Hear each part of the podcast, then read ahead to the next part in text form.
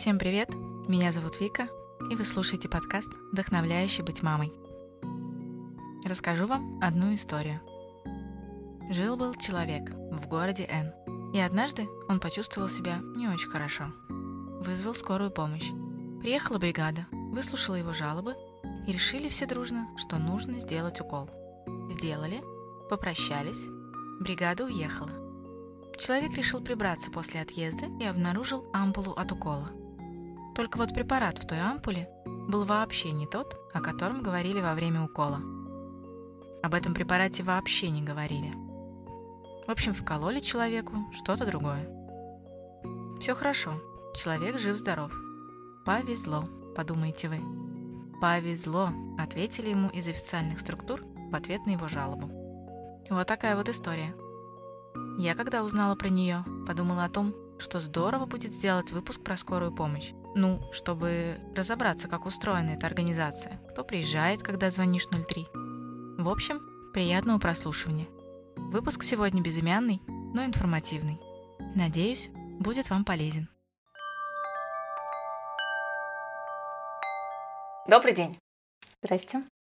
Самый первый вопрос, который меня всегда интересует, когда я вижу врачей или членов бригады скорой помощи. Мне кажется, это насколько интересная работа, настолько и сложная, причем сложная не только физически, но часто и эмоционально. Почему вы вдруг решили пойти работать в скорую помощь? Для начала я выбирала сферу вообще, куда пойти. И пошла в медицину за компанию. То есть э, после восьмого класса, как бы девятый класс, нужно выбирать уже экзамены и какую-то сферу деятельности. И ко мне подходит одноклассница и говорит, давай сдавать химию с биологией и поступать в мед. Я говорю, ну давай. В девятом классе последний экзамен химии мы сдаем, и она мне говорит, что нет, я решила в медицину не идти. Я такая, понятно, но я уже все настроена была. 10-11 класс, я сдаю экзамены, но сдаю их очень ЕГЭ. Сдаю не очень, потому что у меня еще такая черная полоса в моей семье была. И 10 класс подготовки как раз-таки дал свои плоды, то есть я там порог прошла и больше 50 набрала, но не для того, чтобы поступить в ВУЗ. И я говорю себе, что так, лечебное дело. Я уже была настроена только на лечебное дело. И я говорю, хорошо, фельдшер. А что? Хорошая специальность. На скорой помощи. Сфера деятельности разнообразная. Ты как и к детям, так и к пожилым людям приезжаешь. Ну, к разным. Всякие разные ситуации, травмы, не травмы. И я так, отучусь сначала здесь, вот, и потом буду поступать на вышку. И я себе точно дала, что я не буду медсестрой, потому что сидеть на одном месте ровно – это вообще не для меня. А я люблю вот именно какую-то экзотику, адреналин, вот. И даже сейчас, работая на скорой помощи, я понимаю, что я не ошиблась с выбором профессии, но все равно на вышку я потом хочу поступать. Вот так вот. А в семье никого нет медиков? Нет, в семье никого нет медиков, но мама очень хотела. И когда я спрашивала у родителей, ну, куда мне поступать, мне мама говорит, ну вот я хотела стать врачом. И она говорит, вот я бы хотела, чтобы ты медиком стала. Но я не настаиваю, ты сама выбираешь э, свой путь. Я говорю, хорошо, мама, спасибо за совет. А папа хотел, чтобы я была ветеринаром, потому что я сама э, в деревне выросла, и мы занимались сельским хозяйством, и он очень хотел поднимать сельское хозяйство, и думаю, что вот, если я отучусь на ветеринара, мы будем там бригада У. А нету такого у мамы, что часто же выезды связаны с какими-то действительно экстремальными условиями, какими-то экстремальными событиями. Мамы нету беспокойства, что моя девочка будет все это видеть, кого-то там выручать, спасать. А, нет, с этим все в порядке, потому что я, так как росла в деревне, я уже насмотрелась кровью. Ну, а часто бывает, что вызывают э, бригаду, там, я не знаю, каким-то маргинальным товарищем, каким-то плохо пахнущим, пьяным. Ну, все равно, это же такая история для девушки, для молодой девушки. Это, ну, довольно впечатлительная, нет? Ну, мама же тогда думала, что я буду врачом, и я буду в стационаре. А сейчас? А сейчас, да, она, конечно, переживает, говорит, чтобы я была аккуратна, но Не знаю, я как-то вот приезжаю на вызов, мне всегда спокойно. И даже если такая ситуация есть, вызов меня как-то настораживает. Например, повод к вызову м- драка в квартире. Первым делом мы вызываем полицию, и без полиции я туда не пойду. То есть у нас мы в первую очередь должны обезопасить себя. Даже если есть поездная травма, мы, если видим э, какую-то угрожающую нам жизненную там не знаю, электрички ходят э, каждую, каждые пять минут. Мы туда не пойдем при угрозе жизни себе, чтобы навредить себе.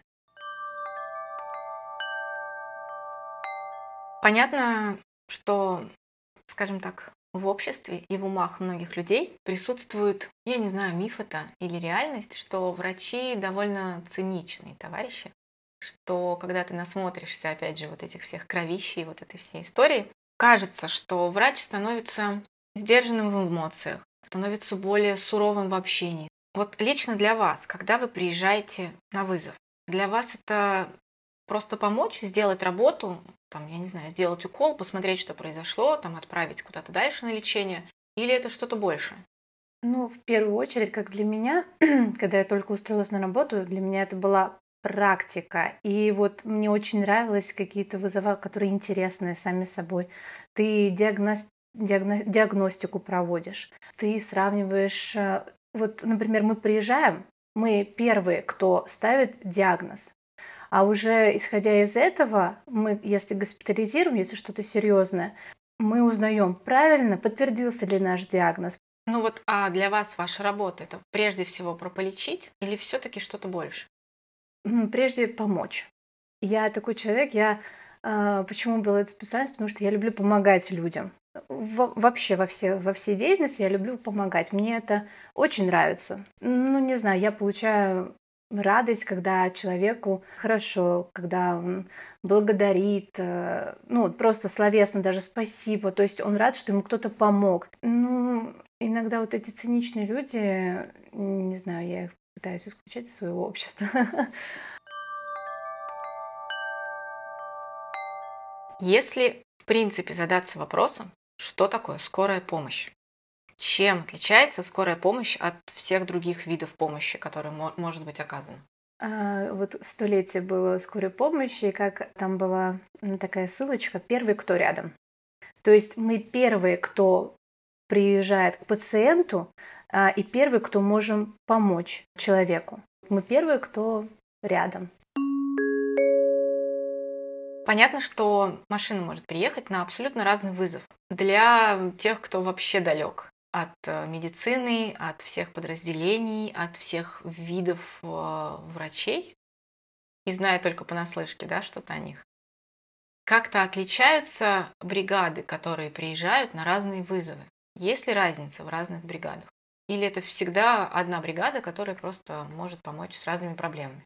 А, разница заключается в том, что к вам либо приедет врачебная бригада, либо фельдшерская бригада. Еще а, для деток есть педиатрическая бригада. Есть еще реанимационные бригады. А, есть неонатальная реанимационная, то есть детско новорожденных. Все в зависимости от вызова.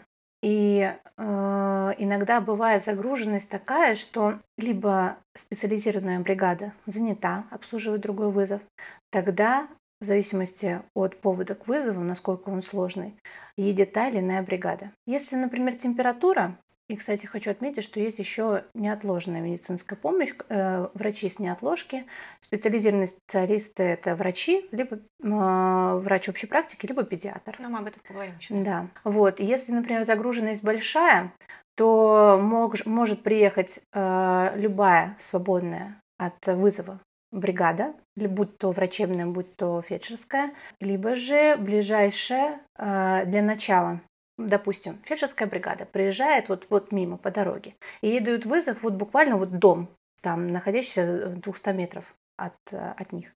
Конечно же, кину сначала ей для того, чтобы они провели диагностику, что там, что там. То есть э, нужна ли там помощь, нужна ли реанимация, нужна ли врачебная бригада, под, там, подкрепление.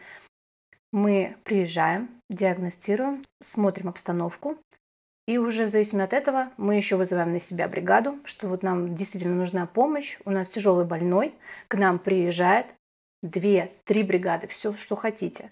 Главное, чтобы спасти вот пациента. А в чем разница врачебной бригады и фельдшерской? Именно по, скажем так, по содержанию людей, да, по тому, кто там работает, и по тому, какую деятельность они делают. В принципе, деятельность одна и та же. Вот, э, но в плане того, что э, когда мы снимаем кардиограмму, врач ее сразу расшифровывает, а мы перейдем на кардиопульт, где сидят врачи-кардиологи, расшифровывают нам, консультируются с нами. То есть э, это никак не зависит от манипуляций каких-либо. То есть врач делает одни манипуляции, а мы делаем другие манипуляции. Нет, ничего такого нет. Реанимационные мероприятия производятся то же самое, абсолютно точно так же.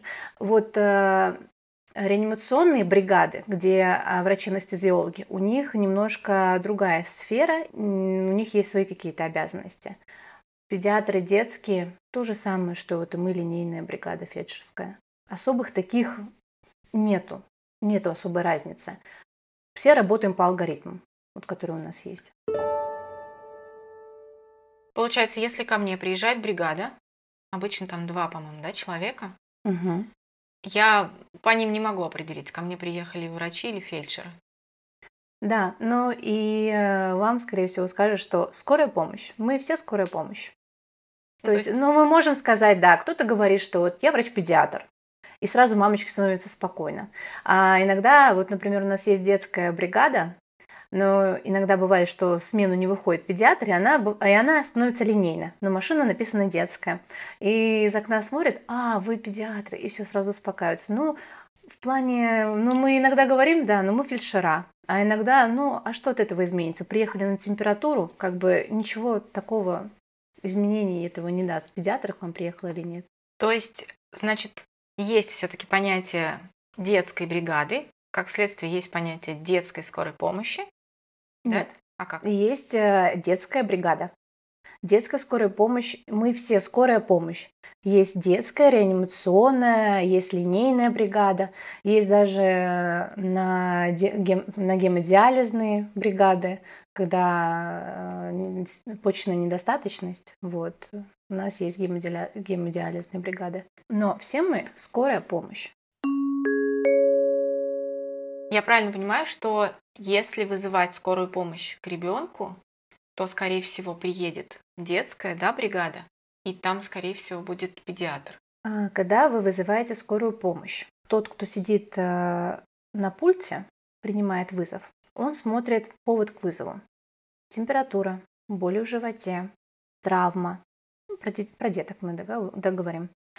И непосредственно исходя из повода к вызову, он назначает бригаду детскую, может быть линейную. Бывает, если, например, температура и есть детская педиатрическая неотложка, он, э, он отправит э, вызов неотложки. То есть приедет врач-педиатр с неотложки, посмотрит там температуру, да, если она не сбивается, жаропонижающий сделает там физические методы охлаждения, то есть подушек его. Очень хороший способ, кстати, сбить температуру. Комнатная температура душек вот, и э, на 1 градус температура сбивается. Почему мы сбиваем температуру большую, 39-40 градусов? Потому что мы боимся осложнений. А самое грозное осложнение – это если у ребеночка будут судороги. Потому что родители, если, например, впервые у ребеночка случаются, это просто паника у родителей. То есть как? Что происходит с моим ребенком? И вот, э, исходя из этого, даже вот эти врачи, педиатры с неотложки, они послушают и посмотрят, да, ребеночка. Если у них есть подозрение, что ребеночка начинается пневмония, то они вызывают бригаду скорой помощи. И мы уже госпитализируем его в стационар. А какой еще может быть врач в бригаде скорой помощи? Ну, например, может ли в бригаде скорой помощи начать работать кардиолог? Да. А, может, конечно, врач-кардиолог, врач-терапевт, врач-хирург, если он э, переквалифицируется на специальную скорую помощь. Это нужно еще дополнительно поучиться? Да. Это нужно получить определенный сертификат, то есть э, закончить э, учебу, там какое-то определенное количество часов, нужно переквалифицироваться. То есть именно на скорую помощь. А какие такие параметры выставляются для сотрудников скорой помощи, что, например, а, врач-кардиолог, имеющий большой опыт в кардиологии, а, решающий, что он хочет работать в скорой помощи, чем он не обладает, чем обладают те, кто уже поучился на врача скорой помощи? Это просто там, скорее всего, таких заморочек нету больших. Разница в том, что в стационаре врач-кардиолог и на машине скорой помощи врач-кардиолог разные оборудования. Ему нужно же переквалифицироваться именно к оборудованию, которое именно на скорой помощи. Ему нужно э, понять структуру скорой помощи, алгоритмы же разные, алгоритмы совершенно другие. То есть он приезжает на вызов, он приезжает э, на всякие разные ситуации, на травмы, ДТП, э, к деткам то же самое. То есть ему нужно переквалифицироваться в плане именно адаптироваться к нашим алгоритмам. И стать более универсальным, получается? Да, более универсальным. Когда к пациентам приезжает бригада, он видит только бригаду.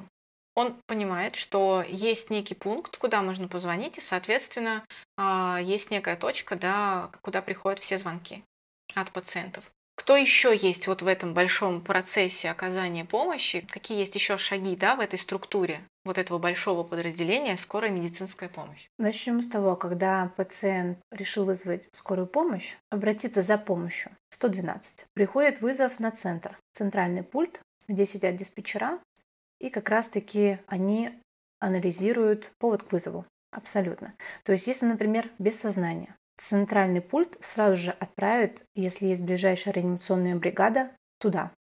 Либо она отправляет врачебную бригаду. То есть все равно э, есть э, какая-то пирамида. То есть сначала, например, линейная бригада, потом врачебная бригада, реанимационная бригада, ну в своей сфере там, там педиатрическая. То есть, вот, например, линейная бригада, она внизу, а вот врачебно-педиатрическое, да, реанимационное, оно наверху. И судя по тому, что если вызов очень сложный, отправят, конечно же, специализированную врачебную бригаду. Либо же, если, вот, как я уже говорила, вот бригада, да, вот линейная, была рядом, отправят ее, но следом за ней отправят еще врачебную бригаду, чтобы, если в случае чего, была подмога, помощь. А дальше какие шаги? А дальше уже, если, например, тяжело больной, линейная врачебная передают, э, конечно же, врачебной бригаде пациента. А вот после врачебной потом куда? Госпитализировать, если тяжелый больной. Это приемный покой? Как это, это уже, если, например, тяжелый больной, это уже реанимация будет. То есть там же тоже есть свои корпуса. И приемный покой мы отправляем не тяжелых больных, а тяжелых больных мы отправляем через реанимацию. А еще травмы тоже относятся к приемному покою. Травмпункт. Ага, смотря травма чего. Если у нас сотрясение и черепно-мозговая травма, это будет только стационар. Если у нас перелом э, костей, это тоже будет стационар. А если у нас ушиб, да, и вот мы подозреваем, что, а, на рентгене, например, если у нас запястье, палец, да, то это будет травмпункт, потому что шину наложить и уже гипсовую, это, это уже можно через травмпункт. То есть это все по алгоритмам у нас. Если мы в чем-то затрудняемся, мы можем проконсультироваться с нашим ответственным врачом, который на подстанции, и спросить, как нам быть. Если вот, вот у нас какая-то ситуация, мы вот не понимаем. То же самое, например, в диагностике, постановке диагноза. То есть смазанная какая-то картина, и мы не можем понять мы можем всегда проконсультироваться с врачом. Ответственный врач, который есть на каждой подстанции, а, либо же ответственный врач смены. Когда у врача ответственная смена заканчивается, у нас всегда есть врач, который работает на скорой помощи, иногда работает на линии, но он там сидит, с ним всегда можно проконсультироваться. А человек, который принимает звонок, он имеет медицинское образование? Да, он э, может быть медицинским братом, там медсестрой, либо фельдшером.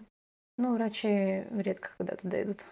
Ну, просто это не просто какая-то тетенька с улицы, знаете, нет, которая на Нет, нет, сидит. потому что, ну, вот как, например, человек с улицы сможет, например, э, как-то... Ну, по практике, если э, человек просто уже 15 лет работает на этой точке, и когда ему говорят, вот, э, звонит кто-то и говорит, здесь человек без сознания, он такой, ну, мне 15 лет звонили, говорили без сознания, я отправлял такую бригаду и продолжу отправлять. Ну, те, которые... На а, центре у них тоже есть определенные алгоритмы. То есть, э, если повод к вызову такой-то, то они должны отправлять бригаду скорой помощи. Либо если повод к вызову к такому, такой-то там температуру, да, у ребеночка, значит неотложная помощь. Они к этому выводу приходят не потому, что так работало многие года, что они работают на этом пункте, а потому что они имеют образование и путем своих логических измышлений они приходят к выводу, какую бригаду отправить. Да.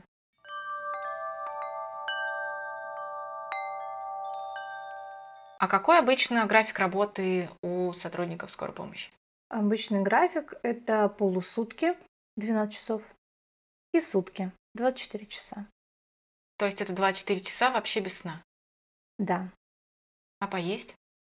Да, нам два раза дают обед. Это в дневное время, в зависимости от того, загруженная линия или нет. То есть есть заезды на подстанцию, либо нет.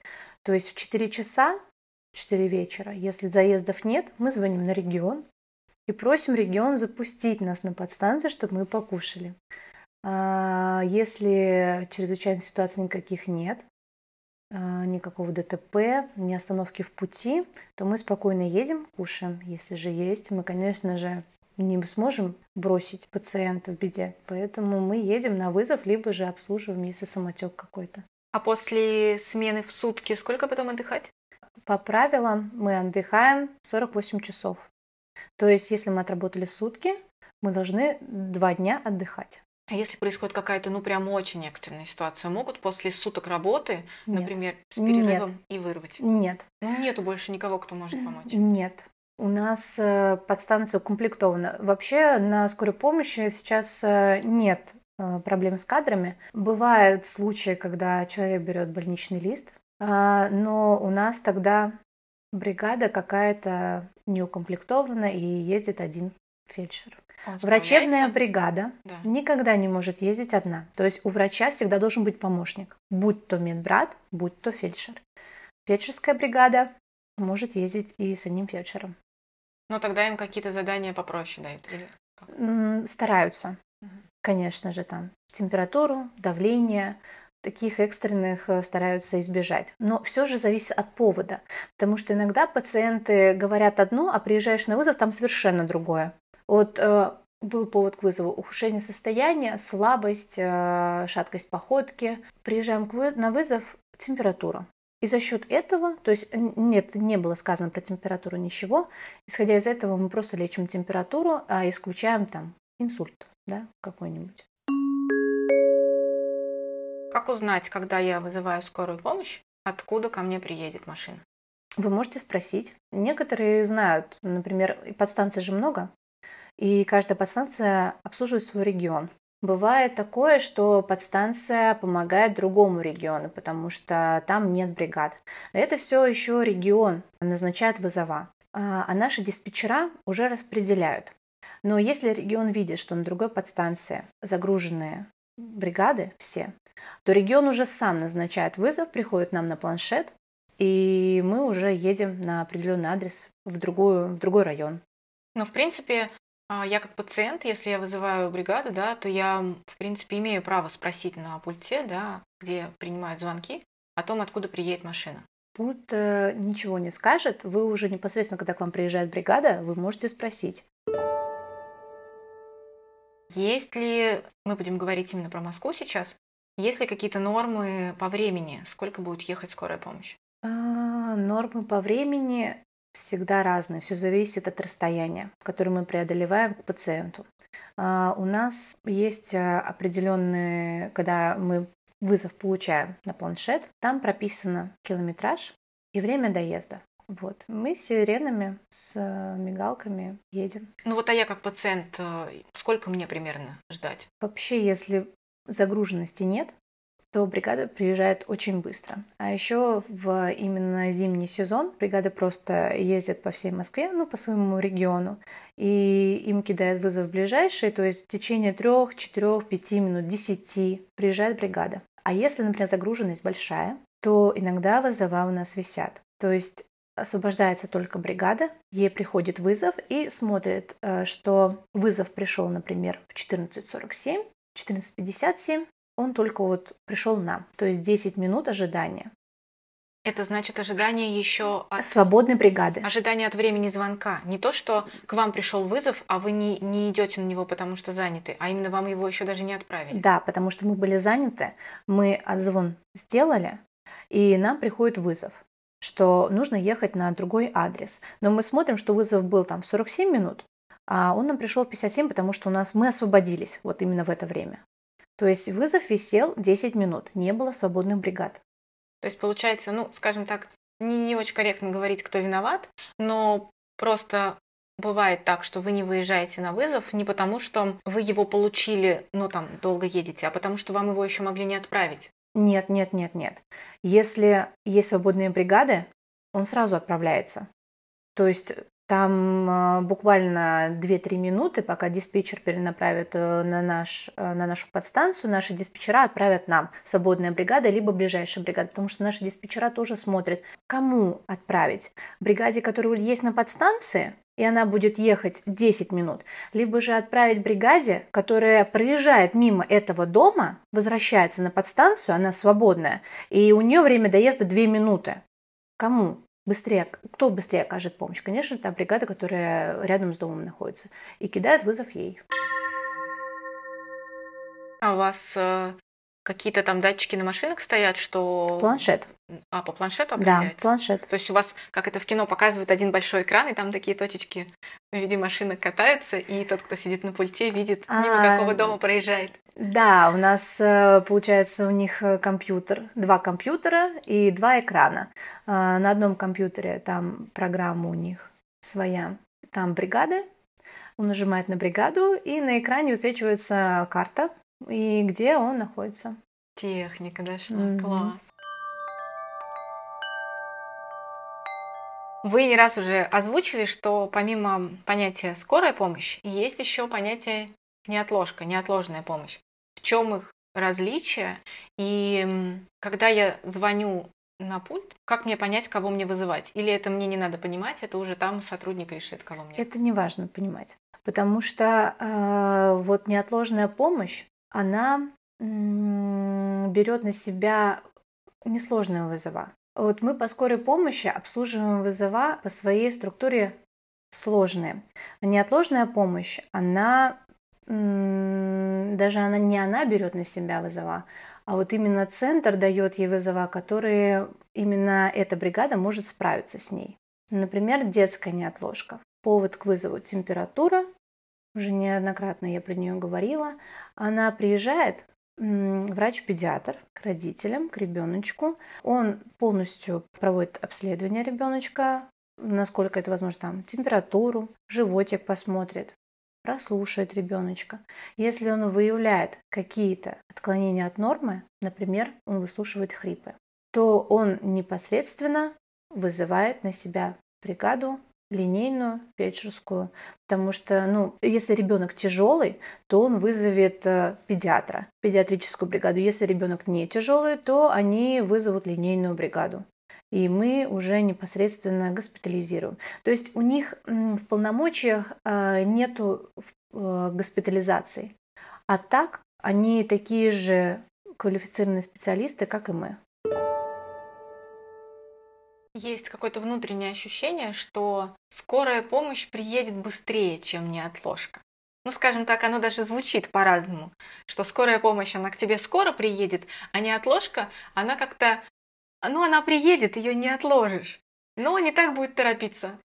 Вот, э, исходя из э, недавних событий, когда неотложная помощь э, взрослая и детская была при поликлинике, я бы, наверное, так бы и сказала что они не торопятся. Но сейчас уже э, неотложную помощь прикрепили к нам на подстанцию.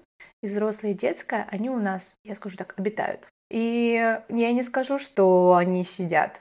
Да, у них вызовов меньше, но если им центр дает вызов, они едут. Ну, это, это по времени может также быть оперативно. Да, у них тоже есть время доезда. А еще, насколько я знаю, часто делают так, что, например, при, каком-то, при какой-то критической ситуации приезжает скорая помощь, а потом скорая помощь оставляет актив, что через пару часов пациента надо вроде как проверить, как прошло лечение, mm-hmm. да, или как прошла реакция, если препарат какой-то был введен, и тогда уже приезжает неотложная помощь. Тоже все зависит от того, на что мы приехали. Иногда оставляют активы на поликлинику, иногда оставляют активы на неотложную помощь, иногда оставляют активы на врачебную бригаду. То есть, чтобы мы обратно же приехали через два часа и проконтролировали. А, очень часто оставляются активы, когда человек отказывается. То есть мы подозреваем какое-то серьезное заболевание. Ну, например, аппендицит. Мы его подозреваем, но родители категорически не хотят ехать. А, мы а, звоним ответственному врачу, что у нас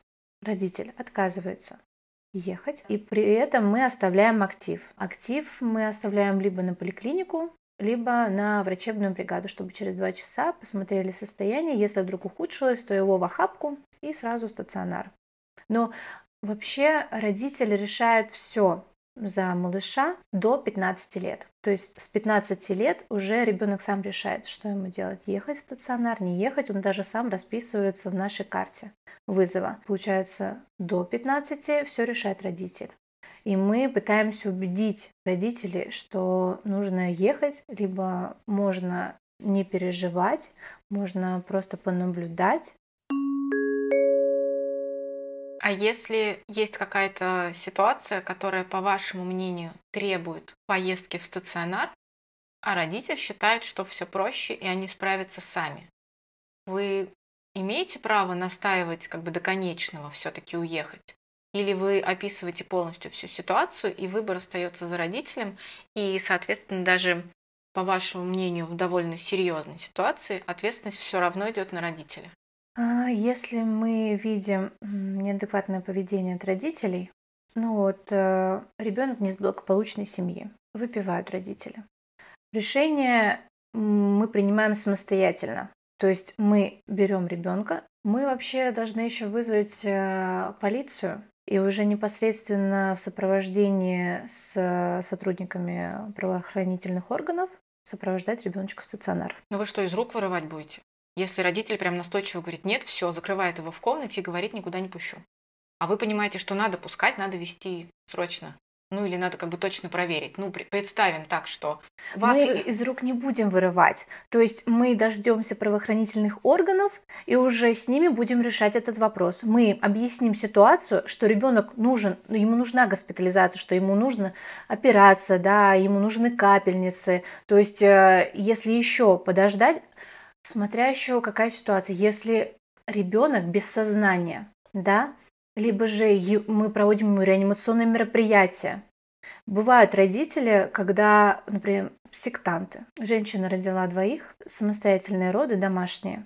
Один ребеночек умер, другой живой. Уже послед отошел, то есть, получается, от родовой деятельности, от всего, да, уже прошло полчаса как минимум. И они просто не подпускали к себе никого. Они даже пуповину не давали отрезать. То есть уже пульсация прошла пульсацию пуповины, должны 5 э, минут подождать. Так по правилам. А это уже достаточное количество времени прошло. То есть э, настолько была сложная ситуация, должны оказать помощь, не пускают. Пошли туда на пролом, потому что должны помочь. Ну, а бывают ситуации, когда ну вот вас все не пускают, вы разворачиваетесь и говорите, все, я не смог ничего сделать, я пошел. Нет, нет, мы добиваемся своего.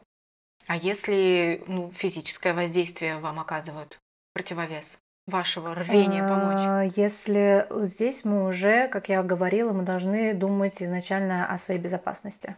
То есть, как, например, просто уйти. Мы можем развернуться, уйти и сказать, вы знаете, регион, а, нас просто не пускают туда. Вызов типа отменен, все, езжайте обратно домой. Нет, ну, на подстанцию. Нет, мы добиваемся своего, мы звоним во все отделы, куда можно, консультируемся с своим врачом ответственно, звоним в полицию, чтобы помощь оказать.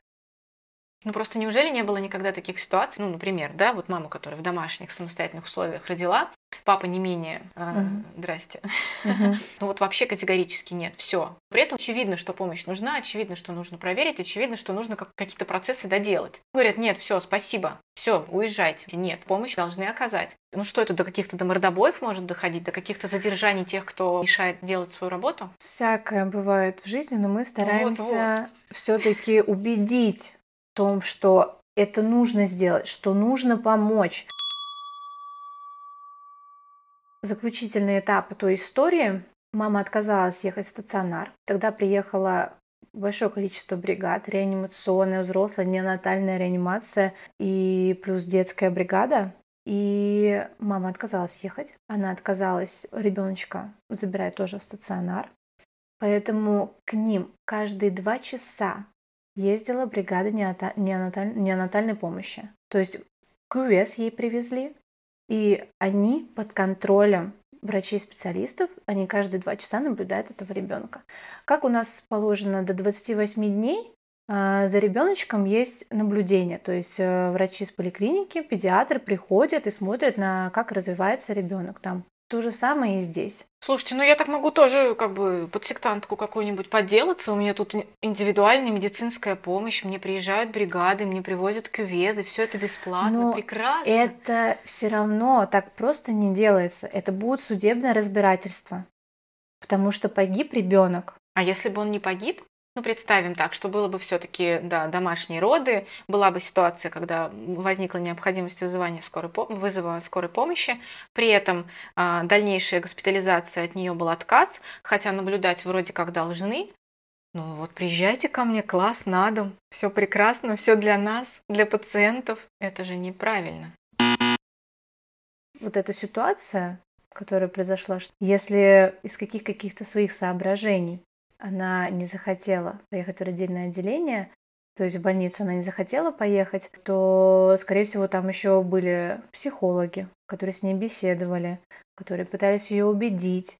То есть там же не только врачи были, скорее всего, ее пытались переубедить. В последнее время очень много говорят и рассказывают и пишут про то, что современный родитель отличается повышенной тревожностью. Возможно, это связано с тем, что получить информацию сейчас крайне просто, и ты всегда при необходимости можешь залезть в Google, почитать симптомы, и на самом деле это может быть какая-то симптоматика чего-то лайтового, но родители может где-то там под звездочкой прочитать, что нет, вообще как бы это все это до летальных исходов, и поэтому родитель вызывает скорую помощь. Вот по вашей практике, много ли вызовов, которые реально требуют вмешательства скорой помощи, которые реально требуют выезда бригады? Или все же часто вызывают тогда, когда можно было просто узнать о том, как помочь, и помочь родителю своему ребенку собственными силами? А, Именно скорую помощь, когда вызывают, а, всегда вызовы оправданы. Потому что когда а, вызывают, родители звонят на пульт, то их консультируют. То есть если там а, ничего такого серьезного нет, то м, врачи, консультанты, которые тоже есть на центре, они консультируют и говорят, а, а попробуйте сделать так, а попробуйте вот то-то. Если вдруг что-то не помогает, то вы опять звоните, и мы тогда вызываем э, бригаду скорой помощи для э, непосредственной обследования и помощи. Вот я хочу особенно остановиться а, и поговорить как раз о вот этих врачах-консультантах, которые есть по телефону 112. Я думаю, что немногие родители, наверняка, ну точно есть те, кто не знает о том, что когда ты звонишь, тебе, тебе говорят, ну там, здрасте-здрасте, назовите причину, почему вы звоните. Ты можешь сразу же с порога не говорить, что ты хочешь вызова бригады, ты можешь сразу с порога сказать, соедините меня, пожалуйста, с дежурным педиатром, я хочу задать такие-то вопросы. Причем это работает круглосуточно. Я могу ночью позвонить Да, и сказать, что мне не нужна машина, мне не нужна бригада. У меня есть вопрос к педиатру. да, вас свяжут с педиатром, вы Вот с ним да, я- поговорите, объясните ситуацию, и если вдруг э, ему что-то не понравится, он вам скажет, вы знаете, исходя из э, тех симптомов, которые вы мне сказали, я могу подозревать то-то, то-то, то-то. И лучше бы, конечно, если бы к вам приехала бригада. Перенаправит ли он вызов, э, либо же вам нужно еще раз позвонить и сказать, ну, он вас направит, все как нужно сделать, потому что я не работаю именно в той сфере, я не могу точно сказать, как он это сделает. Но э, дать именно совет, да, э, профессиональный, он, конечно же, скажет и что сделать. Для понимания, вот эти вот советы и какие-то рекомендации, это будет давать не тот человек, который принимает звонок, хотя мы уже обсудили, что он тоже имеет медицинское образование, что есть еще одна, скажем так, ступенька да, в процессе оказания помощи, когда это просто отдельно, скажем так, сидящий врач, которому вот прям можно позвонить в скорую и обратиться лично к нему, не вызывать скорую. Может быть, э, они сделают по-другому. Они вызовут бригаду скорой помощи. Приедем мы, линейная бригада фельдшерская, либо врачебная, может быть детская. Если вдруг нам что-то не понравится, у нас на планшете есть э, номера старший педиатр, токсикологическое, да, если вдруг какое-то отравление. Разные э, специалисты, с которым, которым мы можем позвонить и проконсультироваться с ними. То есть, понимаете, э, если вот этот педиатр, да, он же не видит ребеночка. Он же не может сказать, что именно. А может быть, вы что-то упустили. А может, вы какую-то сыпь упустили. Да? Может быть, э, у него вот именно в данный момент сейчас температура поднимается. То есть Лучше, если квалифицированный специалист приедет, и уже он объяснит старшему педиатру, что вот именно картину происходящего.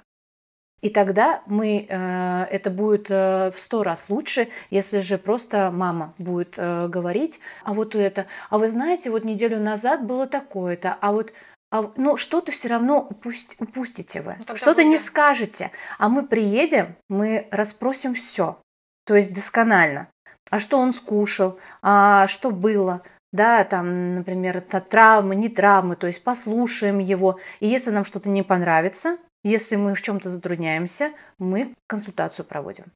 Но при этом, например, бывает так, что, мне кажется, это очень прям частая причина вызова скорой или звонка да, на пульт скорой. Температура ребенка. И мама дает э, жаропонижающее. А оно как-то не очень работает. Можно позвонить подружке и спросить. Я дала нурофен и чего-то как-то не очень сбилось. И я понимаю, что ребенку беспокойно. Через сколько я могу дать... В инструкции к нурофену написано, что следующий прием через 8 часов. Но ты понимаешь, что твоему ребенку хочется дать еще какой-то препарат, чтобы сбить температуру и было спокойней. Так вот, я звоню подружке, первый вариант. Я звоню подружке и говорю, через сколько я могу дать парацетамол. Ну, такое себе, если подружка не имеет медицинское образование, да?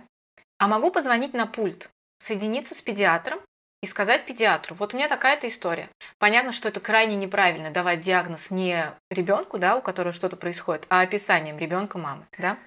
Но, Но я, меня может, мне врач может рассказать, ну вот вы дали нурофен, mm-hmm. а через такое-то время, если не сработало, можете дать парацетамол, а потом опять нурофен. То есть мне это расскажет уже непосредственно врач, а не подружка, например, или доктор Google. Да, да, это, конечно, такая ситуация. Я, я и говорю, все зависит от ситуации, что вот именно происходит. Да, температура это одно. Если, например, ребенок заболел там буквально вот один день, да, два дня, катаральных никаких, ну там красное горло, налетов нет, да, но даже если он только заболел, вот, например, второй день, то скорее всего, нужно вызвать э, врача-педиатра на дом, чтобы он посмотрел, назначил лечение там, жаропонижающее. Я понимаю, что все мамочки знают, что нужно давать жаропонижающее, что температуру больше 38 лучше э, сбивать. 38, там 37 оставлять, чтобы организм сам справлялся. Но если больше 38, то лучше сбивать. Но врача все-таки тоже нужно вызывать, чтобы он наблюдал за ребеночком. А да, если такая ситуация, температура, там второй день, вот нурофен не помогает, что вот сделать? Конечно, позвонить по 112, свяжут с педиатром дежурным, и он скажет. А вообще, какие случаи? Ну, понятно, что с ребенком может случиться абсолютно все что угодно, но вот так вот на практике. Какие ситуации, когда вот прям точно надо вызвать скорую, а какие, когда может родитель справиться сам или с помощью, да, консультации? Как-то вы можете разделить? Ну, если родителя что-то напрягает, ему что-то не нравится. Обычно родитель же всегда волнуется за своего ребеночка. Там температура 39, не сбивается, все, все, паника. И, конечно, он сам вызовет скорую помощь. Это ничего страшного, это нормально, потому что родитель переживает. Что сложного приехать нам? Ничего. Мы приедем, мы посмотрим, мы поможем. Если надо будет, госпитализируем. Все сделаем. Поэтому ничего этого бояться не нужно. Вызывать, не вызывать. Вы знаете, мы не хотели вас тревожить. Но это наша работа. Мы приедем и вам все расскажем, направим в нужном направлении, объясним, и вам будет спокойно, и пациенту тоже, ну, ребеночку тоже. Ну, просто я точно знаю, что есть такие родители, которые относятся к вызову. Ну, правда, кажется, что ну, я, я, наверное, могу и сам как-то помочь. Ну, у вас же есть какие-то там другие, могут быть срочные вызовы, а вдруг вот вы там приедете. Просто бояться, на самом деле, ну, врачи разные бывают. Бояться, что ты реально вызовешь э, врача к ситуации, которая по факту окажется, окажется пустяковой, а ты окажешься тем самым тревожным родителем, к тебе приедет бригада, там будет какой-нибудь суровый врач, который скажет, ну, серьезно, что ли? Вот из-за этого, вы меня вызвали из-за этого, я думаю, многие родители могут этого опасаться. Нет, ничего такого опасаться не нужно, потому что я понимаю, вот э, у многих есть знакомые доктора, которым они иногда звонят и спрашивают, вот, вот что мне сделать? Вот э, обычно такие консультации. Вроде как бы помогает, но есть и те, у которых нету таких знакомых. И поэтому опасаться такого ну, ничего не нужно. А, если вас что-то э, напрягает, вам что-то не нравится, Вызывайте. Вас, во-первых, проконсультируют, расспросят, а что, в чем причина, да, когда болен, что случилось. И потом уже порешают, что вам нужно. Ну вот, например, если вдруг у ребеночка начали судороги, я не думаю, что родитель будет думать, а вызывать мне скорую или не вызывать. Справлюсь я сам или не справлюсь? То есть тут уже все, тут машинально. Хотя судороги фибрильные особо таких осложнений не дают, но все равно, если они впервые выявлены, это какой-то звоночек. То есть нужно обследовать ребеночка, нужно за ним понаблюдать. Мы уже не раз с вами говорили о том, что бывают тревожные родители, бывают родители-паникеры, и уж точно, мне кажется, большинство родителей, когда что-то случается и они звонят в скорую, они нервничают. Из-за этого то, что они говорят, зачастую носит довольно такой сумбурный характер, вы вот по своему опыту можете какую-то приблизительную сказать инструкцию, что родителю точно нужно сообщить диспетчеру, когда он вызывает скорую? Не могу. Потому что э, а, все зависит от э, происходящего. Ведь разные случаи бывают. Например, мальчик упал, да, болит рука, все, приезжает бригада, смотрит, отвозит в травмпункт, делают снимок. Ну, как, как сказать, что по какому алгоритму работать? Нету такого. Нужно просто позвонить и э, объяснить ситуацию.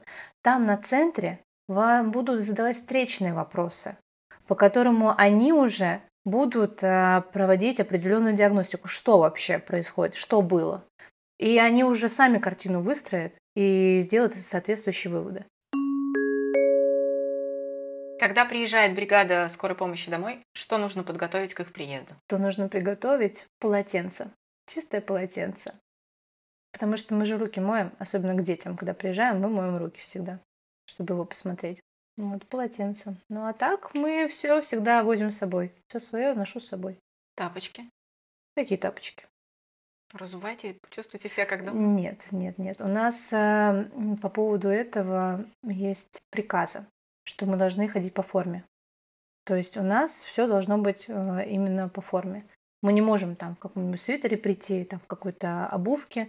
И разуваться Форме. вы не имеете права, потому что, помните, была какая-то история, когда там была большая, было большое ругательство с бригадой скорой помощи, когда папа требовал разуться, что-то вот такое было. Э, мы, прям... мы не можем разуться, потому что если вдруг а, произойдет какая-нибудь травма, я подскользнусь, да, на паркете там или что-нибудь это. А, а я буду не в обуви, то мне это не будет как производственная травма. То же самое бахилы. Тут такой еще спорный вопрос. А, если э, я вдруг э, упаду в бахилах, то это тоже не производственная травма, потому что на мне были вот эти вот полиэтиленовые штучки. Ну и, наверное, еще я вот чисто так могу догадываться, что если приходит врач на какую-то экстренную ситуацию, а от него требуют разуться, а может получиться так, что ему нужно будет экстренно с пациентом выбегать, то пока он будет обуваться, это все-таки трата времени. Вообще, когда, э, ну, статистика, да, по моим показателям, если экстренная какая-то ситуация, там не до бахил. Ты просто вламываешься, бежишь и уже быстро-быстро э, ставишь диагноз. То есть что, что, что случилось? Быстро спрашиваешь, что было, что случилось. Бился в судорогах, либо просто без сознания, да? То есть все зависит от э, дальнейших действий. Какие-то бумажки, ручки вам нужны? Полис, наверное, надо подготовить, еще что-то? А, да, документы. А, у деток нужно свидетельство о рождении и нужен полис. Ну, а у взрослых паспорт полис. Но а, бывает так, что когда вы звоните, а, вы даете свои данные, и у нас на планшете отмечаетесь вы зелененьким цветом, то есть вы идентифицированы. То есть у вас там даже ваш полис высвечивается, все есть. Также у нас есть кнопочка ЕМИАС. Это обращение ваше в поликлинику. А, мы можем посмотреть, а, к какому специалисту вы ходили, какой диагноз был поставлен, также у нас есть еще кнопка, мы можем посмотреть, сколько раз э, была вызвана бригада скорой помощи. Еще, э, если вы вызывали недавно скорую помощь, мы можем посмотреть, э, в какое время была бригада, какой диагноз они ставят, и непосредственно, исходя из этого, проводить какую-то параллель. Вот, либо мы подтверждаем этот диагноз, либо же мы можем поставить другой диагноз. И уже звоним старшему врачу и говорим, что у нас будет смена диагноза. Например, первая бригада приехала, ставят э, гипертонию, а мы приезжаем, а у него уже холецистит, то есть э, обострился. А до этого бригада приезжала, гипертония была. Но все может быть в зависимости там за два часа, там за четыре часа, там все может быть. Надо ли ограничивать количество присутствующих родственников в помещении рядом с пациентом. Или вот если там есть две бабушки, дедушка, мама, папа, и вот как бы и они все волнуются и хотят присутствовать при осмотре пациента, то пусть все стоят и галдят. Нет, лучше одного, максимум двух. Обычно, когда приезжаешь в семью, там мама, папа, хорошо. Но когда там еще бабушка, прабабушка, это уже все, потому что один говорит одно, другой другое, начинается галдеж, и у тебя мысль разбивается, и ты не понимаешь, что вообще происходит. Все равно один человек расскажет тебе все. Абсолютно. Если мама, например, на работе была, тут пришла вот недавно, а бабушка была с ребеночком, да, все, бабушка все расскажет, что было, как произошло, потому что мама это сарафанное радио, ну, точнее, сломанный телефон, она тебе точно не скажет, что произошло с ее ребеночком, потому что ей только бабушка это сказала по телефону, а может, она что-то упустила. А мы, конечно, с ней беседуем и задаем вопросы встречно, чтобы она ответила и уже составить определенную картину. Домашних животных прятать? Да, мы не любим. Но я люблю домашних животных. И если он спокойный, такой не агрессивный, э, я оставляю его, а потом, когда уже все полечила, да, там посмотрела, я потискаю.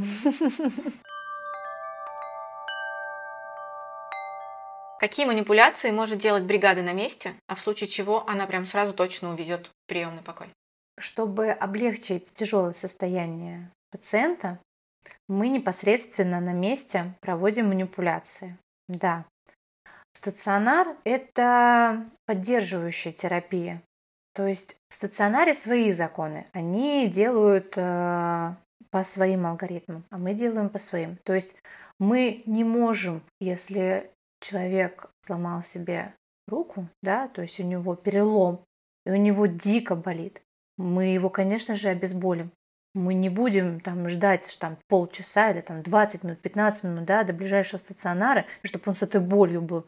Мы, конечно же, его обезболим, и как только у него болезненность проходит, мы сразу же его транспортируем. То есть, получается, вы можете делать уколы? Конечно. Еще чего вы можете делать? У нас, э, когда мы приезжаем на вызов, мы э, информированное согласие берем на медицинское вмешательство. Мы можем сделать инъекцию, мы можем давать таблетки, снимать кардиограмму, промывать. То есть э, все необходимые манипуляции, которые вот э, можно сделать в экстренном ритме, мы это все можем. Но вы должны перед этим дать свое информированное согласие. Вы можете отказаться, есть такая графа – отказ от медицинского вмешательства. Например, отказ от введения э, инъекции китарола, обезболивания да, от БВС. Третья графа у нас э, – отказ от эвакуации. То есть мы вам предлагаем больницу, а вы отказываетесь. Какие лекарства вы можете давать на месте? Именно Уколы, таблетки, вот эта вот вся история. у нас есть э, жаропонижающие, есть э, э, ножпа, есть противорвотные. Ну, все только в уколах или в таблетках тоже? Нет, это инъекция. У нас основное все в инъекциях. Лучше сказать, что у нас в таблетках есть. А, ну, вообще беременным а, у нас есть а, парацетамол в таблетках, потому что анальгин нельзя. Деткам цирукал до трех лет нельзя делать. То есть после трех лет мы можем спокойно делать противорвотный цирукал. Ну, это сейчас трудно. Дальше у нас есть активированный уголь в таблетках. Есть э, на педиатрической, это точно есть свечи парацетамола. Получается, у вас есть препараты в инъекциях, Да.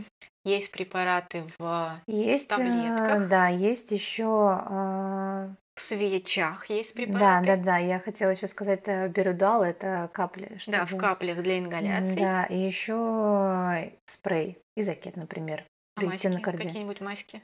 Мази нет, нет. У нас а, обезболивающие катеджели есть.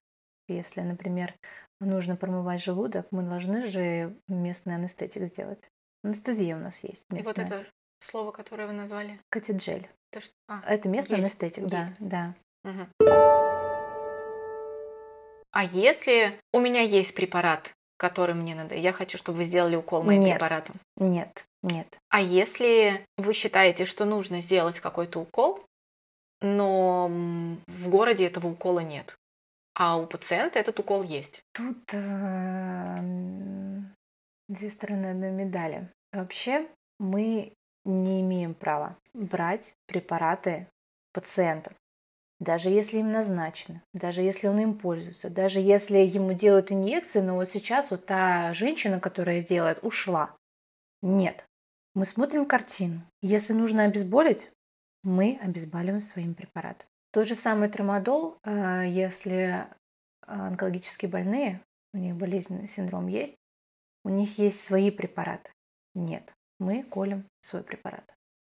А есть ли какие-то очень дорогостоящие лекарства, которые вы с собой возите? И которые, ну, прям один укол стоит дорого? Ну, мне расценку никто не давал.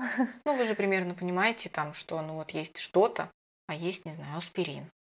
И вы, делая, выбирая а, между этими препаратами, как-то проще сделать Нет, у аспирин. нас э, именно по аналогам нет такого. То есть у нас из одной группы один препарат. У нас нет такого, что либо мы колем это, либо мы колем это. Нет. Вот, например, хорошо, есть китарол, есть трамадол, есть фентанил. Это обезболивающее. Китарол. Вообще говорят, что китарол даже получше трамадола. Но при травмах мы все-таки используем трамадол. А если у нас перелом, то это только фентанил, потому что это очень сильный обезболивающий препарат. Но это уже наркотическое, то есть он у нас в укромном местечке лежит. Про формы препаратов мы разобрались. А какое с собой вы возите оборудование? Ну, давайте так, распределим, что вы прям возите, прям на руках приносите, что у вас есть с собой, а что есть в машине. Что мы носим с собой на вызов, все зависит от повода к вызову. Например, если у меня роды, да, я еду на роды, я же не по- не понесу с собой токсикологический набор, да, для промывания. Я понесу с собой продовую. Хорошо, все зависит от повода к вызову. Ящик обязательно всегда. Кардиограф, если вдруг есть какие-то боли в грудной клетке. Это все в поводе отмечено. То есть в зависимости от повода определенная аппаратура, оснащение. Дальше что у нас есть? У нас есть акушерский набор, есть э, токсикологический набор, есть э, контейнер с, э, с растворами, ящик обязательно, кардиограф обязательно, А, есть медумат, это для искусственной вентиляции легких и вспомогательный.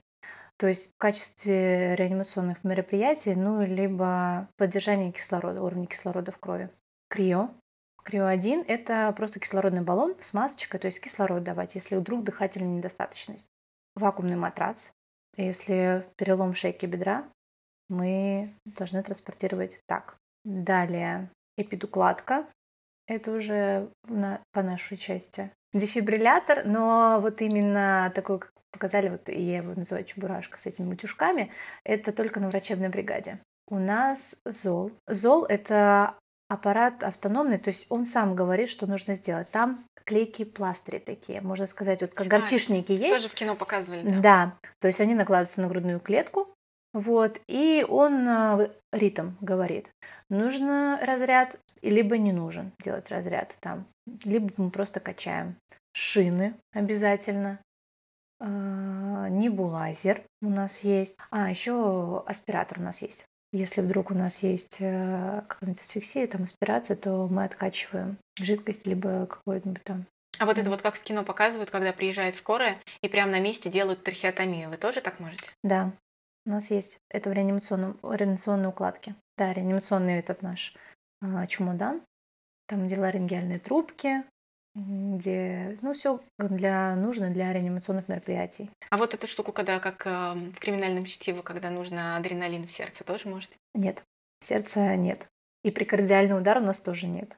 Что такое прикардиальный удар? Прикардиальный удар – это когда сильный удар в грудную клетку, когда вот только вот у человека останавливается сердцебиение, э, и вы видите, что он просто вот уходит, первые 10 секунд вы можете сделать прикардиальный удар, и сердце может завестись. Это как разряд, только... Рукой? Да, рукой.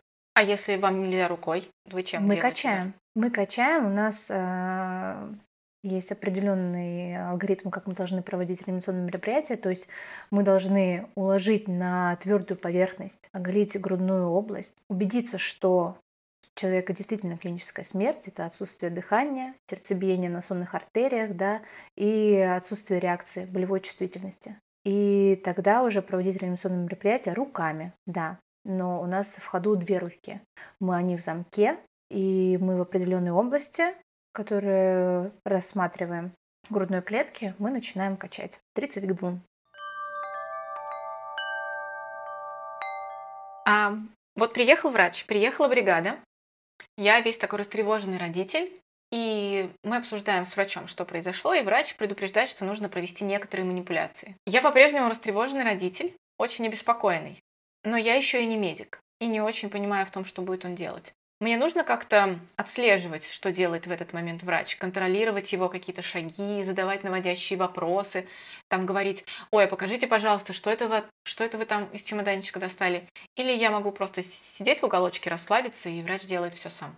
Вы можете расслабиться, вы можете проконтролировать. Если вас что-то напрягает, либо у вас был какой-то случай, да, с э, медицины, да, что вот вас, вас обманули, да, и вы теперь все контролируете. Мы не против, что вот, вот смотрите, вот можете убедиться, что это там вот именно тот укол, который мы собираемся сделать. Все, мы ставим это на столик, берем шприц одноразовый, да, и уже непосредственно набираем при вас и делаем инъекцию. Вы, конечно, можете все контролировать, но мы, по идее, делаем все по алгоритмам, мы не будем вредить пациенту. У нас нет такого. Ну, я к тому, что не должен ли быть родитель заранее настроенный ну или не родитель, просто как бы человек, который сопровождает э, пациента, у которого да, что-то случилось, заранее настроенный к тому, что он должен быть постоянно на чеку, и он как бы должен эм, отследить все моменты. Вот прям все шаги. Зашел к тебе врач, ты ему рассказал, что происходит, врач говорит, начинаем делать манипуляции. И ты такой, да, хорошо, покажите мне ампулу, покажите мне шприц, покажите мне вот это вот, покажите мне другое. Нужно ли вот это делать? Ну, вообще, Вас это напрягает? Ну, мы, да, такие настораживаем, как будто нам не доверяют, либо это, но нам не сложно мы понимаем, что родитель просто беспокоен, и он не хочет своему ребеночку навредить. И нам не составит труда показать ему ампулу. То есть у нас нет такого презрения, да что вы, вы нам не верите, зачем вы тогда нас вызвали? Нет, нет такого. Просто мы понимаем, что всякое в жизни бывает, может быть, э, как-то обожглись, да, где-то. Мы сейчас тоже будем конкретно говорить про Москву, приезжает бригада и все данные о вызове куда-то вносит. Вот куда она вносит? Расскажите, пожалуйста, про эту вашу классную электронную штуку. Эта вся информация хранится на центре. Есть э, электронная версия, да, как мы все любим, а есть э, карта вызова, да, кто-то печатает сейчас у нас. И, кстати, некоторые родители, да и вообще взрослые, обеспокоены тем, что э, какая-то странная ситуация. Приезжает бригада, один смотрит, а другой что-то в планшете делает. Играет там что ли или что. На самом деле у нас сейчас можно карты печатать. Есть определенная программа, да, а кто-то с компьютером даже приезжает, да, и такие, вы вообще будете работать или что? Вот. Если не критическая ситуация, то мы же все квалифицированные специалисты. Например, я смотрю, а мой ответственный доктор, да, который сегодня пишет карты, он может печатать эту карту на планшете. Либо же кто-то пишет, да, Поэтому родители пускай не беспокоятся, что никто не интересуется их ребенком, да, или их там родственником. Вот, поэтому мы можем и печатать карты.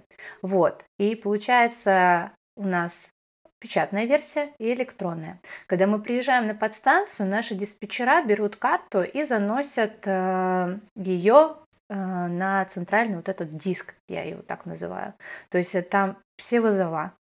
Если вдруг кто-то захочет, э, например, поднять эту карту, да, а вот что, например, мне делали, да, какой диагноз мне поставили, ну вот так вот, проверить, то непосредственно можно позвонить на центр, поднять архив, и они э, выдадут распечатку той карты, да, которая вот была написана бригадой. И когда мы приезжаем в диспетчерскую, они забивают карту, там дата рождения, фамилия, имя, отчество, диагноз, вот, и какие непосредственно манипуляции были проведены. Но манипуляции в плане инъекция, перевязка, там определенные буквы, то есть своя кодировка есть. То есть в электронном виде там не будет написано, что была инъекция китарол, анальгин, ножпа, да, там просто будет инъекция. А какая инъекция уже непосредственно в карте будет прописана. Часто создается ощущение, когда приезжает бригада, кажется, как будто бы, что бы ни происходило, бригаде проще сказать, а мы вас отвезем в стационар. И вот там с вами разберутся. Это ошибочное мнение. Просто можно, да, вот как сейчас сказали, мы отвезем вас в стационар, там и разберутся. Либо же можно сказать, давайте мы съездим в стационар, вас там посмотрит специалист, и мы исключим данную патологию. Вам будет спокойно. Вот. И мы, вы наконец-таки будете убеждены, что с вами ничего такого серьезного нет. Просто хочется понять, вот это вот желание бригады, врачей в бригаде каждый раз уехать в стационар, это какое-то их внутреннее желание озаботиться ситуацией, да, и здоровьем пациента? Или это вот чтобы избежать вот этих историй, когда через два часа нужно еще, чтобы машина приехала, потом проконтролировать еще неотложка, чтобы приехала, потом еще и педиатр, чтобы пришел местный дежурный на следующий день. А тут ты вроде как отвез в стационар, ну и пусть им там занимается, он лежит, там все сделают как бы не то, что желание в стационар отвезти и побольше времени э, там, да, чтобы там не вызывали, да, все лучше в стационар же отвезти. Нет, на самом деле лучше в стационаре же окажут больше помощь, обследование будет намного же больше, нежели... Вот у нас же нет рентгена, у нас нет аппаратузии, наши глаза это ничего не сделают. Так зачем тратить время, а вдруг ухудшится состояние. Да, мы приезжаем, нам не сложно, нам платят за это. Как бы, ну мы съездим, да, ничего ж такого критического нет, не нужно там, например, реанимационные мероприятия, да, проводить, которые как-то сказываются на состоянии, да, нашем. Как бы проще же не только для нас, нам отвести, не отвести, это вообще. Мы можем отвести, можем не отвести. А мы, наоборот, беспокоимся о вашем здоровье. Просто нет ли такого в вашем алгоритме в любой ситуации вези в стационар? Нет, нету. Серия вопросов из разряда не очень серьезных. Как понять по виду машины скорой помощи о том, что в ней сейчас происходит? Она едет просто так. Едет она на вызов? Едет ли она с вызова? Едет ли она с вызова по какой-то серьезной причине и везет в больницу серьезного пациента? Вот по внешним признакам тот, кто видит на улице машину, как понять, что происходит у вас там? А, если мы едем с мигалками из сирены, значит мы обезбашены, либо едем на срочный вызов, либо мы, как обезбашены, едем в стационар и везем тяжелого больного. А также мы включаем мигалки, когда, а, ну, вообще, по идее, сейчас же закон вышел, что скорую помощь нужно пропускать. И мы включаем мигалку, что, ну, как бы нам нужно быстрее, быстрее. И уже непосредственно там выстраиваются в один ряд, там куда-то машины, и нас пропускают. Но вообще, как обезбашенные, да, вот мигалка сирена, серьезная, на вызов, и стационар. А когда мы едем домой, ну, когда у нас ожидание наряда, то есть мы обслужили вызов, мы отвезли либо в больницу, да, мы свободная бригада, мы едем домой. Мы спокойно едем. Ну, у нас мигалки вот эти вот горят, вот, а так... Мигалки горят всегда. То есть да, понять да. о том, что что-то острое происходит, это с сиреной. Да, да. Если происходит какая-то ситуация на улице, например, или где-то в помещении, но я рядом вижу, что есть просто стоящая скорая помощь. Что-то произошло. И я прям подбегаю, могу ли я к вам постучаться, сказать «помогите, помогите». Или мне нужно сначала позвонить на пункт э, приема вызовов и вызывать. Могу ли я к вам напрямую обратиться, если я вас вижу? Да, можете. Но если мы э, вдруг стали на светофоре, да, и у нас нет возможности именно проехать на красный, а вдруг у нас пациент, а вдруг мы везем в стационар пациента, а вдруг у нас уже есть вызов, и мы едем на вызов. А, во-первых, мы позвоним на регион и скажем, вы знаете, нас тут остановили, у нас остановка в пути. Человеку плохо, вы говорите, что с ним там травма, да, там либо что-то это. И регион говорит, хорошо, мы вам вызов снимаем и даем вам новый, самотек, тот самый, который вот вы нас попросили вам помочь. И они вот тут э, вызов переадресуют другой свободной бригаде, и она едет уже непосредственно, а мы уже э, работаем с вами. А, а если вдруг у нас пациент, и мы его везем в стационар, то мы позвоним нашим диспетчерам и скажем, что нас тут остановили, тут по такому-то адресу, э, и желательно сюда бригаду послать. Либо же мы скажем, если вдруг у нас тяжелый больной, потому что когда тяжелый больной, то мы вдвоем едем именно в кабине, э, именно где вот каталка у нас. То есть мы проводим какие-то мероприятия, мы вам скажем, вы понимаете, у нас тяжелый больной, мы не можем сейчас вызвать кого-то к вам, поэтому позвоните 112. А если такая прям из разряда, может быть, нелепых ситуаций. Например, вас вызвали на перелом руки, угу. и вы везете пациента с переломом руки. Угу. И вдруг на улице кто-то тоже падает и тоже ломает руку.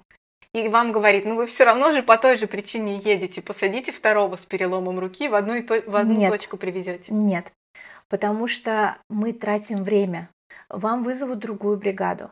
То есть, э, хорошо, мы-то уже везем в стационар, мы человек уже посмотрели, да, то же самое, какой у него перелом, открытый, закрытый, его же нужно и мобилизацию сделать, да, то есть зафиксировать руку. На это тоже же время мы же не можем в момент э, когда мы едем, этим заниматься.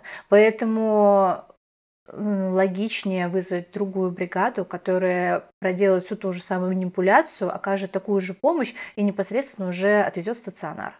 А не может быть так, что если вы говорите, что вы в данный момент у вас сложная история, и вы не можете оказать помощь, и просите вызвать бригаду самостоятельно тех людей, которые к вам подошли, а у них это тоже прям острая ситуация, и прям тоже от вашей реакции прямо сейчас, ну, зависит жизнь, например, человека. То есть и у вас там кто-то острый уже едет, и вас кто-то с острым, ну, например, авария случилась прям вот на ваших глазах. И, вы, Да. и вот прям, ну прям там очень все плохо. Вот э, это, знаете, как чрезвычайная ситуация. Мы смотрим по обстоятельствам. Да, вот если ДТП, мы, скорее всего, остановимся, посмотрим, э, сделаем какой-то анализ. Если у нас не тяжелый больной, да, там, с переломом, да, либо, например, панкреатит, там, холецистит, что-то такое хроническое, мы посмотрим, проведем обстановку, позвоним на регион, скажем, и тогда, скорее всего, мы будем заниматься тяжелым пациентом, а вдруг ему нужно там кровотечение остановить, да, артериальное, там же кровь хлещет. с какой скоростью. Вот, мы, конечно, будем помощь оказывать ему, не скажем, вы знаете, у нас тут это больница, и мы поэтому не можем, ждите бригаду, там, через 10-15 минут у вас будет, да? Нет, мы, конечно, остановимся, потому что чрезвычайно такие ситуации, ДТП, да, это все как бы важнее. Просто вот. мне кажется, это такой сложный с этической точки зрения вопрос, да, когда вам как бригаде, которая уже едет с острым случаем и видит не менее острую какую-то ситуацию, вам нужно расставить приоритеты между двумя острыми да. моментами. И это да. так довольно сложно. Да. Как вы с этим справляетесь? Ну, такого как бы особо не было в ситуации. Нужно же помочь человеку. Если мы, например, э, везем уже в стационар, просто какая ситуация может быть? Мы можем возвращаться, да, мы можем быть свободны и видеть картину перед нами, вот ДТП. Мы останавливаемся сразу, мы не ждем, пока нам дадут наряд, либо что-то это. Мы сразу останавливаемся, сразу же смотрим, сколько пострадавших, в какой помощи они нуждаются. Звоним на регион, говорим, что ДТП, двое пострадавших, к примеру, и нам нужна еще бригада, потому что всегда на одного пострадавшего одна бригада должна обслуживать. Но еще бывают случаи, когда ты приезжаешь домой к пациенту, вот ему была вызвана скорая, а женщина, да, например, жена, она говорит, вы знаете, вот у меня голова болит очень сильно, давление и вот что в груди давит. Вы бы не могли бы меня бы еще посмотреть? Мы говорим, ну у вас очень остро. Она говорит, да нет, нет, не остро. Тогда мы одного пациента посмотрели, да, если у него ничего нету критического, то тогда мы берем еще один наряд, звоним на регион и говорим, вы знаете, тут жене плохо стало, нам нужен еще один наряд. Это просто чтобы для документа прописать. И нам дают, и мы уже непосредственно работаем с ней, смотрим ее. А если, если я звоню диспетчеру, и мне вызывают бригаду, да, чтобы приехала, а я при этом хочу попросить, чтобы ко мне приехал, например, вот только мужчина, вот я готова, чтобы меня посмотрел. Я могу об этом сказать диспетчеру? Можно сказать все что угодно. Но я не знаю, пойдет ли диспетчер на уступки. Поэтому можно, да, сказать, почему бы и нет. Может быть, и пришлют, как вариант. Может быть, знаете, в примечаниях к карте напишут, что желательно мужчина. Там же у нас тоже есть повод к вызову, там, например, боли в нижней части живота, да, а, а в примечаниях там, что хочу, чтобы приехала бригада мужская. Ну, вам пришлют мужскую бригаду. Мужчина, мне кажется, не откажется от женского внимания. А еще часто бывает так, что очень часто скорую вызывают бабушки, дедушки, да, пожилые, у которых там какие-то уже хронические истории, но при этом они периодически обостряются, и, соответственно, ну, скорее всего, бригады приезжают, ну, примерно из одного пункта, да, получается. Mm-hmm. И, например, какая-нибудь бабушка, которая вот ей нравится, когда там Василий Петрович ее смотрит. И вот ее это беспокоит, она может позвонить и сказать, а вот можно ко мне Василий Петрович именно приедет? Ну, мы же тоже можем сказать, вы понимаете, что Василий Петрович не работает 24 на 7, что у него выходной, он в отпуске, да, там можно все что угодно сказать. Приедет другая бригада, она скажет Василий Петрович, мы такие, ну, бабуль, ну, Василий Петрович нет сейчас, он отдыхает с семьей там, да, он вот после смены был. Ну, то есть, чтобы она успокоилась. А что, вы не хотите, например, с нами побеседовать? Ну, всякое, да, бывает. Кто-то действительно, вы знаете, вот ко мне приезжал такой мальчик, наверное, у вас работает, вы не могли бы сказать, как его зовут? Ну, такие, ну, как выглядит? А, конечно, мы же не говорим, кто это за доктор, а уже на подстанции такие, вы знаешь, там ты тебе бабуля одна пригляделась, точнее, она, ты ей пригляделся. Вот, ну и так смеемся. А бывали такие ситуации, когда, например, бабушка звонит, что-то мы сегодня про бабушку, а, бабушка звонит и говорит, что-то вот мне тут вот как-то стало не очень, а сегодня Василий Петрович работает, а ей говорят, нет, сегодня у Василия Петровича выходной. И она говорит, ну, я тогда в следующий раз позвоню. Не знаю, может быть, на центре такое и есть, Василий Петрович, но даже центр не знает по имени-отчеству а, всех, а, кто работает на скорой помощи. У нас есть а, определенные номера. АСУ, идентифицированные, которому как раз-таки по этому номеру мы регистрируемся на подстанции, в планшете, вот, и там прописана бригада, там состоит из там, двух человек, фамилия, имя, отчество, таком, но все равно это номер АСУ. Иногда создается ощущение, что когда приезжает бригада, ты вот такой открываешь дверь, а там вот стоят с чемоданом в спецодежде, и что-то какие-то они прям суровые приходят. Ну что у вас? Чего вы такие суровые? Или это кажется? Суровые? Ну, смотря в какое время суток. Просто иногда мы можем быть уставшие. Ну, правда, да, когда гоняют без заездов, что даже извиняюсь, в туалет не сходить.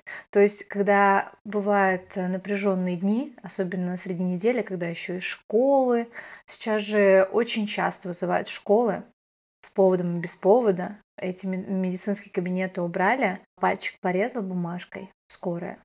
То есть, если посмотреть статистику, была на центре, и количество вызовов в школу приравнивается к обычным вызовам. Даже вот если посмотреть повод к вызову, в школу у меня вот э, из 24, например, вызовов будет в школу раз 7. То есть очень часто. Вот. А почему такие суровые? Ну, потому что когда заезжаешь на подстанцию и не знаешь, что ты хочешь попить, перекусить, в туалет сбегать.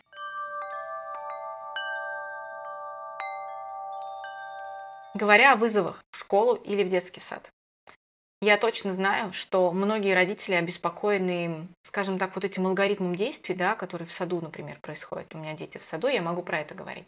Что если что-то происходит, ну, например, ребенок жалуется на острую боль в животе, по идее, воспитатель должен одновременно, ну, практически, да, одновременно вызывать скорую, и вызывать родителя. Угу. Но понятно, что родитель очень часто может быть, например, на работе, и он физически не может приехать вот прям вот так же, да, как скорая, с такой же скоростью. Многие родители обеспокоены, что скорая увезет ребенка, если он не успеет прибежать так же быстро, как скорая, и скажет, да нет, все, под мою ответственность я его забираю. Вот как эти, как эти ситуации разруливаются? Будет ли, например, если эм, скорая приехала, осмотрела, и понимает, что это тот случай, когда вообще как бы да, по правилам поняла. нужно вести в стационарную, можно не вести. Будет ли, можно ли родителю быть немного успокоенным тем, что вы дождетесь родителя? Потому что нас пугают, что вы не будете ждать. Мы делаем по-другому. Воспитатель правильно вызывает скорую помощь и звонит родителю. Когда мы приезжаем, мы смотрим ребеночка и спрашиваем, а вы родителю позвонили? Они говорят, да. Через сколько он будет? И нам говорят, ну вы знаете, ну я сейчас позвоню, уточню. Хорошо. Один занимается картой и э, с родителем, да, разбирается, едет, не едет. Другой смотрит ребеночка. А если вдруг что-то не нравится, консилиум, смотрят оба, да, и, например, вот аппендицит нужно вести. Вот боль в животе, да? Ну, ставим аппендицит там, симптом положительный. И тут, и тут нам говорят, вы знаете, родитель, например, через 30 минут только будет мы говорим, хорошо, а вы можете связаться, можете позвонить? Ну, вы же созванивались? Он говорит, да. И мы звоним родителю, объясняем картину, что у вашего ребеночка мы подозреваем аппендицит, потому что симптом положительный, и, скорее всего, он подтвердится, и нужен стационар. Что вы свою какую, что вы скажете? Вот родитель говорит, дождитесь меня, нет, я приеду, я хочу своими глазами видеть мы говорим, мы не можем ждать, мы принимаем решение. То есть э, мы вас не можем ждать так долго. У нас время ограничено. То есть мы везем его в больницу.